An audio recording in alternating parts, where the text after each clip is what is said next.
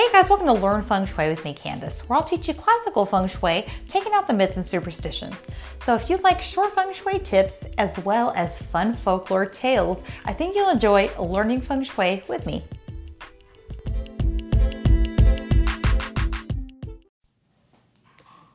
Hey guys, let's talk about the worst feng shui areas for 2021.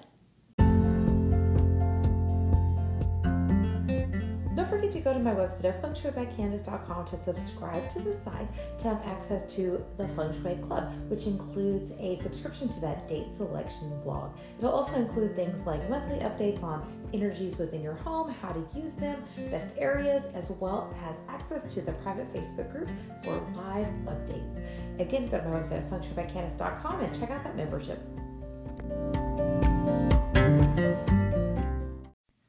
Hey guys, so one of the areas for 2021 that is really kind of going to be unlucky is the north. So, um, the north is usually a place where people like to put water to kind of activate you know their career. Uh, some people like to place um, you know these water features in this area. So if you have a water feature in the north it's best to just turn it off for the year because this year it's housing what is called the illness star a star number two associated with earth.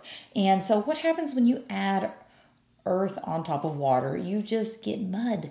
So um, that's not really a combination that we want to overly activate, especially, you know, this year everyone's trying to come out of illness, everyone's trying to not be sick, you know, COVID's running rampant.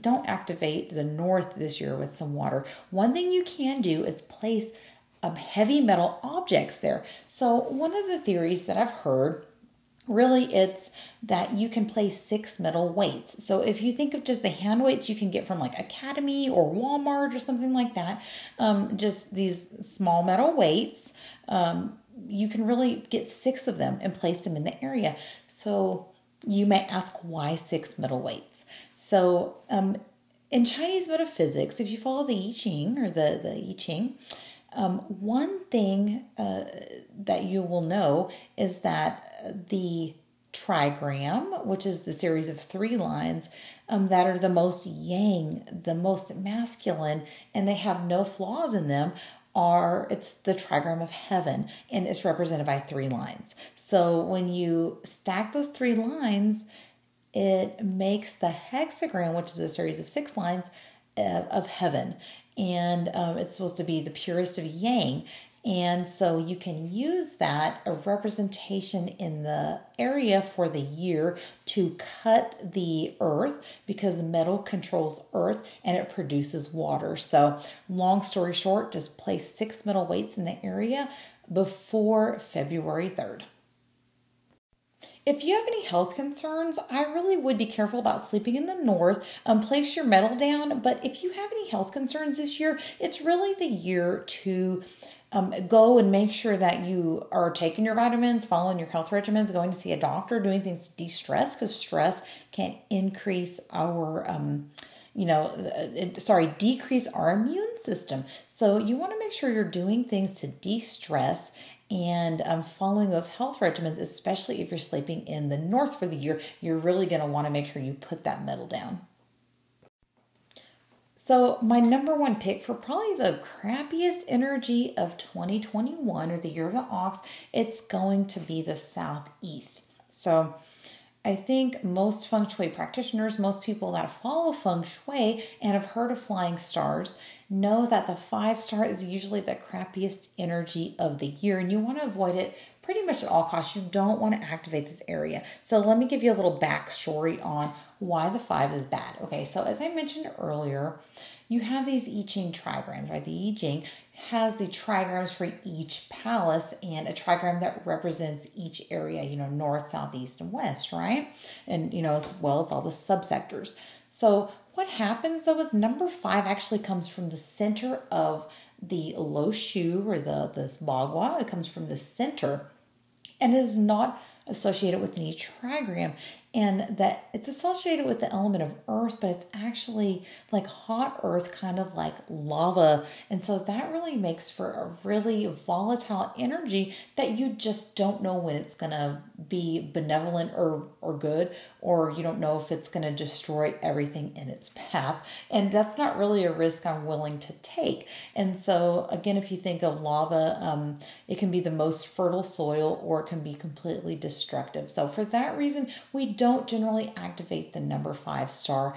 Um, some advanced practitioners will implement and activate this for very high end, very wealthy clients because, you know, when somebody wealthy takes a loss, it's not as tragic and dramatic as if you lose everything or you, you know, take a loss and you don't have that cushion underneath you. So, again, I really don't recommend activating the five star. Um, and it flies to the southeast this year. Um, I personally do not think it's going to be too bad because um, if you think about the way the elements work, right? Um, southeast, the natal element of southeast is wood. So wood actually controls the earth that's coming in. So I don't really think it's going to be too bad.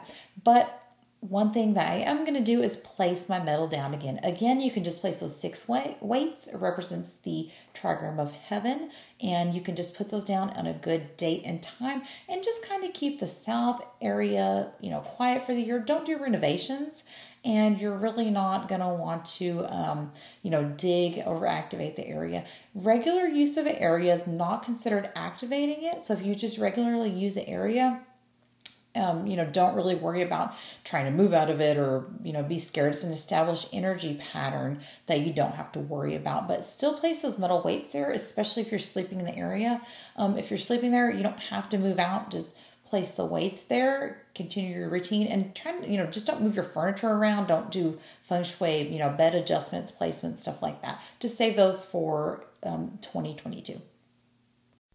Another area that's a little bit challenging for the year of the ox is going to be the east. So, the east, you know, the flying star that goes in there is the four, um, and that could increase a little bit of aggression because it's an extra wood element on top of that east palace. So, um, it's like two sticks. that's what they, they usually call it. So, a 3 4 combination in the area can cause a little bit of. Um, a, little bit of aggression. So um, just kind of be mindful if you're in the area, if you're using the area too much, don't overly activate the area because um, it's not so much the flying star that is there, but something called the three killings. So three killings, it's not going to kill you. Don't worry if you're sleeping there. Um, mostly it's about the renovation, the activating the area. Don't put water there for the year. It's the extra stuff you're not going to want to do. So the three killings actually, um, it's kind of like three robbers or three criminals, three bad guys. So, what can happen if you overly activate this area is that you can have, you know, some monetary loss. Maybe things cost you more than they should. Um, another thing that happens is the feng shui in your house can mess up. Um, and the other thing is that you could have accidents so or you know bodily harm. You don't want something bad to happen like that. So you know you sprain your ankle hurt your foot something like that. So just avoid doing the renovations in the east for this upcoming year. And if you have any water features in the area take them out I actually have my complete um, blog post up with all of the information, all the best energies, the worst energies, details on how to find the areas within your space up on my website at fengshuibycandice.com. And it's the blog entitled Best and Worst Energies for 2021, which I will put a link to in the notes. Um, one thing that I always forget to tell people that I do, I am, of course, first and foremost, a feng shui consultant. And I do this to raise awareness and help people who don't understand feng shui very well to try to understand classical feng shui a little bit easier. So to make this easier for people, I always offer my clients a, the first time call. Um, you submit your floor plan. We talk about your goals, and I will help you do an energy mapping over the space for you to actually find these areas within your home. And again, that's totally free to help you out. So if you're interested in that, go to my website at fengshuibycandice.com. You can check out that blog post and, you know, maybe you want to book a call, which of course is always free. All you have to do is have your floor plan. So again, check out my website and I'll catch you guys next week for the worst areas of 2021. Be sure to go to my website at fengshuibycandice.com to look at the complete blog post with all the details in it about the best and worst areas of um, 2021 has um, everything I just talked about, everything I'm going to talk about um, up on that blog post. Again, if you need help finding these areas of your home, you're listening to this and you're like, well, I really want to activate this area or I want to put some metal down in this area for the year, but you don't know where the heck north, south, and east and west are in your space. Um, go to my website, and of course, I mentioned I do a free energy mapping of your space. I'll show you where the elements are, I'll show you where the sectors are, and um, where north, south, and east and west are. So, again, just go to my website and book a call. Come with your floor plan, and it's easily done. So, I hope to speak with you soon. As always, I always recommend you use date selection when you're implementing your feng shui adjustments for the year. So you can go to my website if you want to learn more about how to use date selection.